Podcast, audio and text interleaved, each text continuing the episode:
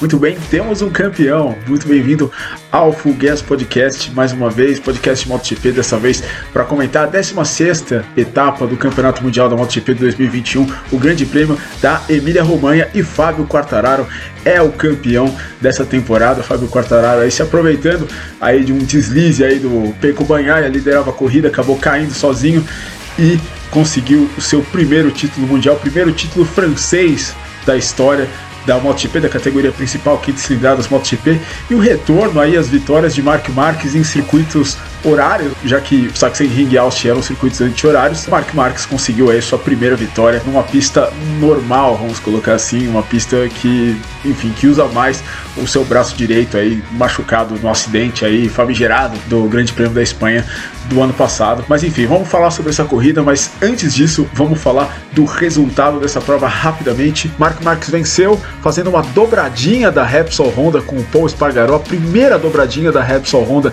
desde o Grande Prêmio de Aragão de 2017, a primeira dobradinha da Honda desde o Grande Prêmio da Austrália de 2019. Depois veio Enea Bastianini, Fábio Quartararo, que foi ultrapassado pelo Enea Bastianini no final, é, não precisava do pódio para ser campeão, tudo bem, seria legal sair divisando com o troféu, mas enfim, foi ultrapassado pelo Enea Bastianini, que consegue aí seu segundo pódio, numa sequência incrível, Enea Bastianini, com quatro chegadas entre os seis primeiros nas últimas quatro provas. Depois veio Hans Arco, Alex Rins, Alex Spargaró, Maverick Vinhales em oitavo, aí o Luca Marini, que largou em terceiro, acabou caindo para nona posição. Depois Valentino Rossi conseguindo um top 10 em sua última corrida no seu país na MotoGP. Depois Brad Binder, Michele Pirro, André Dovizioso, Franco Morbidelli, que caiu bastante no final, ainda com muitas dores o Franco Morbidelli, largou lá na frente e depois foi caindo no final da prova.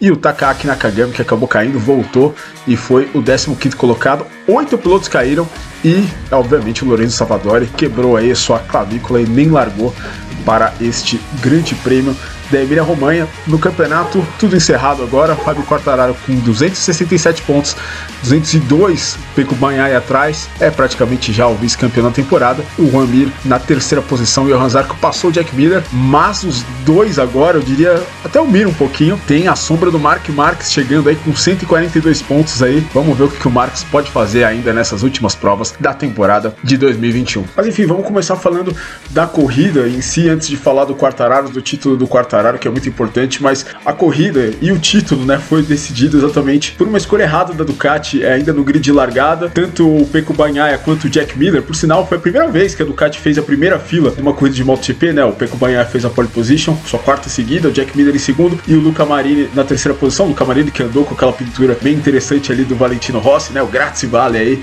da, da equipe BR-46, mas voltando, o Pecco Bagnaia é, e o Jack Miller trocaram no grid de largada o pneu dianteiro médio pelo pneu dianteiro duro e o pneu traseiro macio pelo pneu traseiro médio.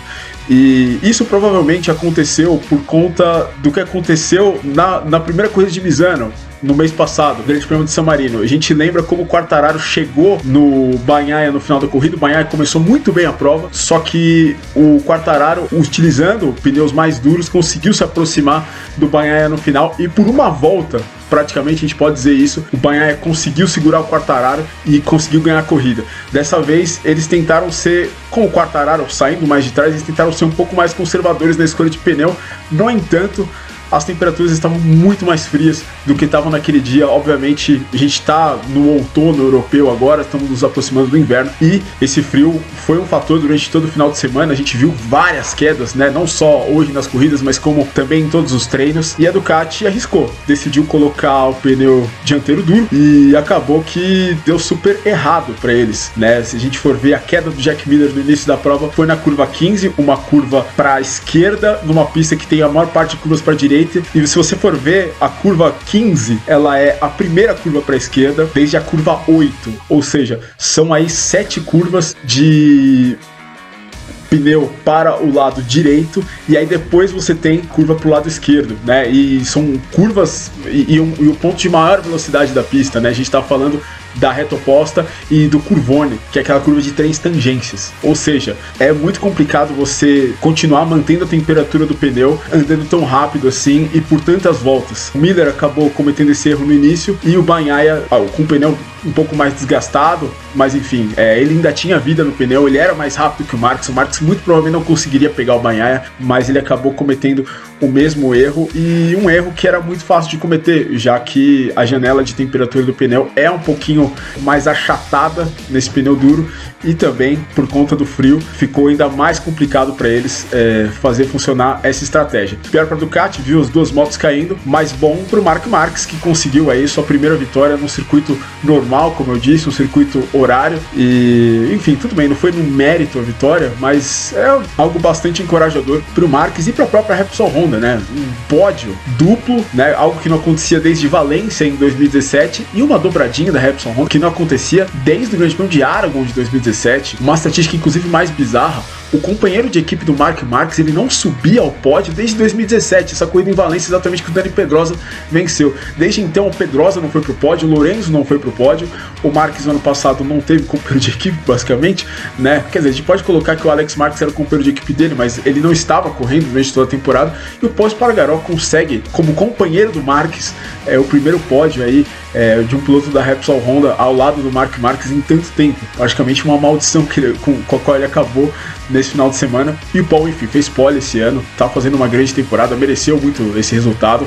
E com isso são 15 pilotos aí é, que subiram ao pódio nessa temporada, um número bastante interessante que no ano passado também foram 15 e, enfim, o MotoGP aí muito equilibrado aí nesses últimos tempos.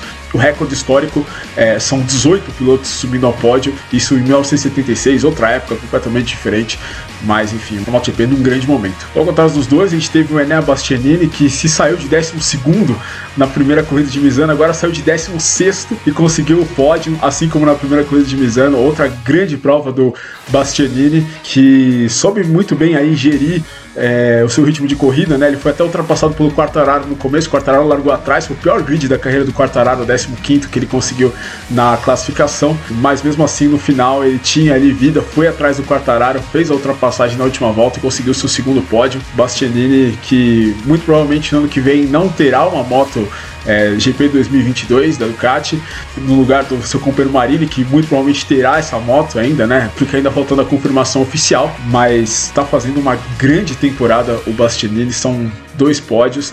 E o Marini também acordou nesse final de semana, fez isso a primeira vez aí na primeira fila. Enfim, mas em ritmo de corrida, o Marini ainda precisa trabalhar um pouco. O Bastianini chegou mais pronto na MotoGP e conseguiu o terceiro lugar. Na frente exatamente do campeão mundial, Fábio Quartararo, que viveu um sábado muito difícil, né? Condições mistas, não é o forte da moto da Yamaha. A Yamaha não tem aquele grip mecânico que tem a Ducati. A Ducati é uma moto muito melhor de condições mistas por fazer os pneus funcionarem mais mais, por botar mais estresse no pneu, algo que a Yamaha tem uma certa suavidade. Por um lado, consegue conservar bem os pneus, por outro, não consegue fazer eles funcionarem direito em condições mistas. E é impressionante como o Quartararo, no TL1 de sexta-feira, com o treino com a pista completamente molhada, ele foi mais rápido com a pista completamente molhada do que com condições mistas, com o trilho na pista, de tão complicado que é esse problema para a Yamaha nesse momento. Mas o Quartararo acabou chegando em quarto e o Quartararo a gente tem que falar dele, né? Enaltecer o que fez eh, o Quartararo, principalmente pela trajetória de carreira dele, que foi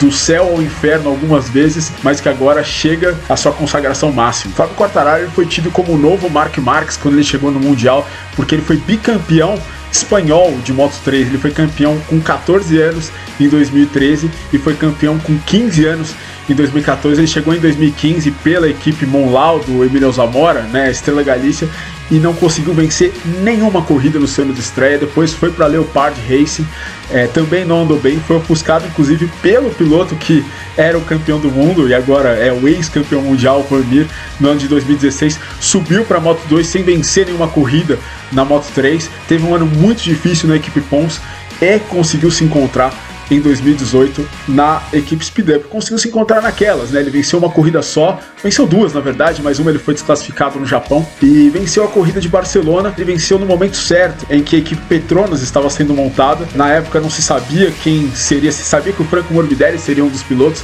mas não se sabia quem poderia ser o outro piloto da equipe. Muita gente falava no Álvaro Bautista, que estava sem vaga na MotoGP, muita gente falava no Dani Pedrosa, que não ia ficar na Repsol Honda, e muita gente falava até do Jorge Lorenzo, que não ia ficar na Ducati. O Fábio Quartararo, ele era a quarta possibilidade para essa vaga. Não deu certo com o Lorenzo, que foi para a Honda. O Pedrosa realmente decidiu se aposentar, depois virou piloto teste da KTM. E entre o Bautista e o Quartararo, eles acabaram preferindo o Quartararo, que para muita gente na época não fez o menor sentido, inclusive para mim, mas foi a grande decisão da equipe Petronas e graças a isso a Yamaha tem um novo campeão depois aí de seis anos depois do Jorge Lourenço. O começo do Quartararo na MotoGP foi fulminante, ele foi muito bem, conseguiu sua primeira pole position logo na sua quarta corrida, tirou o recorde de precocidade do Mark Marques, conquistando sua primeira pole position, terminou aquele ano com seis pole positions e sete pódios, né, nada menos que isso. O Fábio Quartararo se colocou como um dos favoritos para a temporada de 2020, principalmente depois do acidente do Mark Marques, mas sentiu a pressão. Obviamente, é, a moto Yamaha 2020 ela não era a melhor moto, né? A gente viu o Vinhales e o Rossi no ano passado também sofrendo com uma corrida muito boa, depois outra corrida mais ou menos. O Franco Morbidelli acabou conseguindo se manter ali meio que num, mais consistente do que todos eles durante a temporada, mas de fato o Quartararo é, jogou fora várias oportunidades no ano passado. Ele poderia ter conseguido muito mais pontos, acabou terminando em oitavo ano, mas aprendeu sua lição. Ele mesmo disse que foi atrás de psicólogo esse ano é, para entender como poderia melhorar no extra pista, como poderia melhorar a atitude dele. E ele conseguiu, né? a gente viu um Quartararo muito mais maduro esse ano. Acho que as duas únicas vezes que a gente viu ele saindo do sério nessa temporada foram em Jerez, obviamente, com aquele problema do arm pump, um problema bizarro que acabou custando para ele a vitória. E depois na Catalunha, lá, com, enfim, aquele infame episódio do macacão e depois as punições que deram a ele, que, com a, cuja com as quais ele não concordou. Mas de resto, o Quartararo foi muito bem nessa temporada, é o piloto do ano. Acho que seria muito injusto ele terminar sem o título, apesar dessa forma recente do Banhaia, mas o Banhaia cometeu alguns erros nessa temporada, inclusive cometeu um erro, o mesmo erro que ele cometeu no ano passado nesse GP da Emília-Romanha, ele acabou caindo enquanto era o líder, deu a vitória para o Vinhares no ano passado, agora deu a vitória para o Marques esse ano e o Quartararo não caiu em nenhuma corrida, não cometeu nenhum erro, então o título está nas melhores mãos, eu diria. E o Fábio Quartararo, primeiro francês campeão e o primeiro país novo a se tornar campeão aí vai da MotoGP desde a Espanha, no ano de 1999. Curiosamente, o Alex Crivier ele foi campeão do GP do Brasil de 1999 no dia 24 de outubro, assim como o Quartararo é campeão de 2021 também no dia 24 de outubro, mas dessa vez no GP da Emília-Romanha. E para Yamaha, um baita ano aí, já que eles já foram campeões de Super Sport 600, né, com o Dominic Eigerter, são campeões agora de MotoGP com o Fábio Quartararo e tem tudo aí para ser campeões com o Toprak Rasgatioglu no Mundial de Superbike aí, destronando, quem sabe, o Jonathan Ray e a Kawasaki, enfim, depois da era mais dominante do Mundial de Superbike. Vamos ver o que vai acontecer, o GP da Indonésia tem mais uma corrida do Superbike, vamos ver o que o Toprak pode fazer. Mas passando o resto do resultado, a gente viu uma boa corrida do Miguel Oliveira dessa vez, ele andou bem durante todo o final de semana, acabou caindo, a gente não viu na TV a queda do Oliveira, ele caiu na mesma volta que o Banhaia, e algo bastante ruim pro Oliveira, né, já que ele iria indo pro pódio, se não tivesse ocorrido esse problema, tinha ali seus 8 segundos pro Enea Bastianini, pro Fábio Quartararo, mas enfim, acabou cometendo um erro, mesmo erro que o seu companheiro Brad Binder cometeu, né, levando a moto pro grid, caiu e acabou saindo lá de trás, ainda tomou um long lap penalty, chegou logo atrás do Valentino Rossi na 11 primeira posição, é um dia aí para esquecer para KTM. E o Rossi aí, né, chegando na décima posição, conseguindo aí um top 10 justamente na frente dos fãs. Aí a gente viu a pintura da das motos da BR-46, dava pra ver de longe, né? A pintura das motos da BR-46 com o Grazie Valley, aquele amarelão, enfim, muito bacana. Mais duas corridas aí pra carreira do Rossi, mas se despediu bem em casa e, enfim, merece obviamente todas as homenagens que recebeu. Destacar também o GP de várias quedas, oito quedas no total, exatamente, muito provavelmente por conta do clima mais frio, aquele problema de girar a temperatura no pneu. Ocorreram aí todos esses problemas aí nas primeiras voltas, né? Incluindo aquele acidente do Juan Mir com o Daniel Petrucci. O Almir tinha, inclusive, queimado a largada e depois derrubou o Petrucci na, na curva 2 ali, na segunda volta. Nada bom é pro Juan Mir aí que viveu seus últimos momentos como o atual campeão do mundo. Mas enfim, se a gente fechou o campeonato na MotoGP, nas outras duas categorias o campeonato se abriu ainda mais depois deste GP da Emília Romanha. Vamos começar pela Moto 2, uma queda muito feia do Raul Fernandes depois de assumir a liderança. Estava chegando ali na curva 8, né, na curva Quercia, onde foi plantada aquela árvore para o Marco Simoncelli durante, nesse final de semana, como homenagem aí, nada que simbolize mais uma vida do que uma árvore. Mas enfim, voltando a falar do Fernandes, ele acabou caindo, ele travou o freio dianteiro, difícil entender o que aconteceu, mas foi um baita acidente. E agora o que tinha vindo mais pro lado dele depois do erro do Gardner em Austin, agora vai mais pro lado do Gardner. Mais uma vez, o Gardner agora chegou com 9 pontos de vantagem, sai com 18 pontos de vantagem depois de uma corrida muito ruim, mas o momento ainda é pro Fernandes. Fernandes tem toda a condição de vencer as duas próximas corridas e complicar aí a vida do Gardner aí nessa defesa de título.